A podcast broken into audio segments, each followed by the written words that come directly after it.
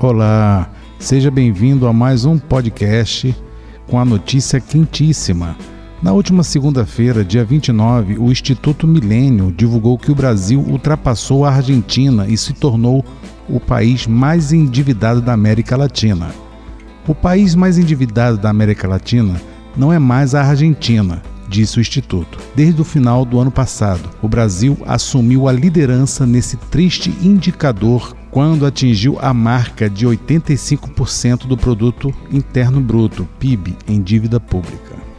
O Instituto Milênio também destacou que tanto o Brasil como a Argentina, líderes do ranking, estão entre os maiores cobradores de imposto da região, enquanto outras grandes economias como o Peru e o Chile arrecadam menos impostos e têm uma dívida menor, explicou o Instituto.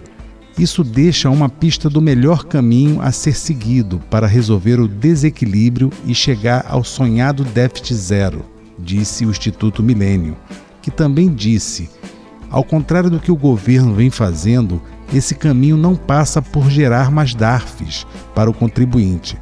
Os dados fazem parte de um levantamento do Instituto Internacional Finance. O governo fechou com déficit em 2023 de 230,5 bilhões.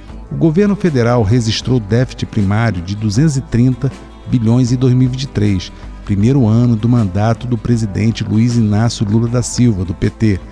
O resultado é equivalente a 2,1% do produto interno bruto. O Tesouro Nacional divulgou a informação na última segunda-feira. O resultado compreende as contas do Tesouro, Banco Central e da Previdência Social. O déficit, contas no vermelho, é registrado quanto as despesas ficam acima das receitas, com impostos, os juros da dívida pública. Quando as receitas superam as despesas, o governo atinge o superávit, contas no azul. No ano passado, o Tesouro e o Banco Central tiveram superávit de 75,7 bilhões, mas a Previdência teve déficit de 306,2 bilhões. O valor do déficit de 2023 está acima da projeção do orçamento do ano, que previa o déficit de até 228 bilhões. Também está acima na última projeção, realizada em novembro, que previa um resultado negativo de 177,4 bilhões. Além disso, o resultado está acima da meta informal do governo.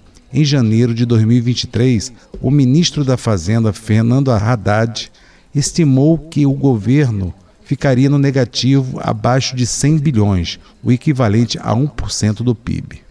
Fonte Instituto Milênio. Obrigado por ouvir mais uma notícia do nosso podcast.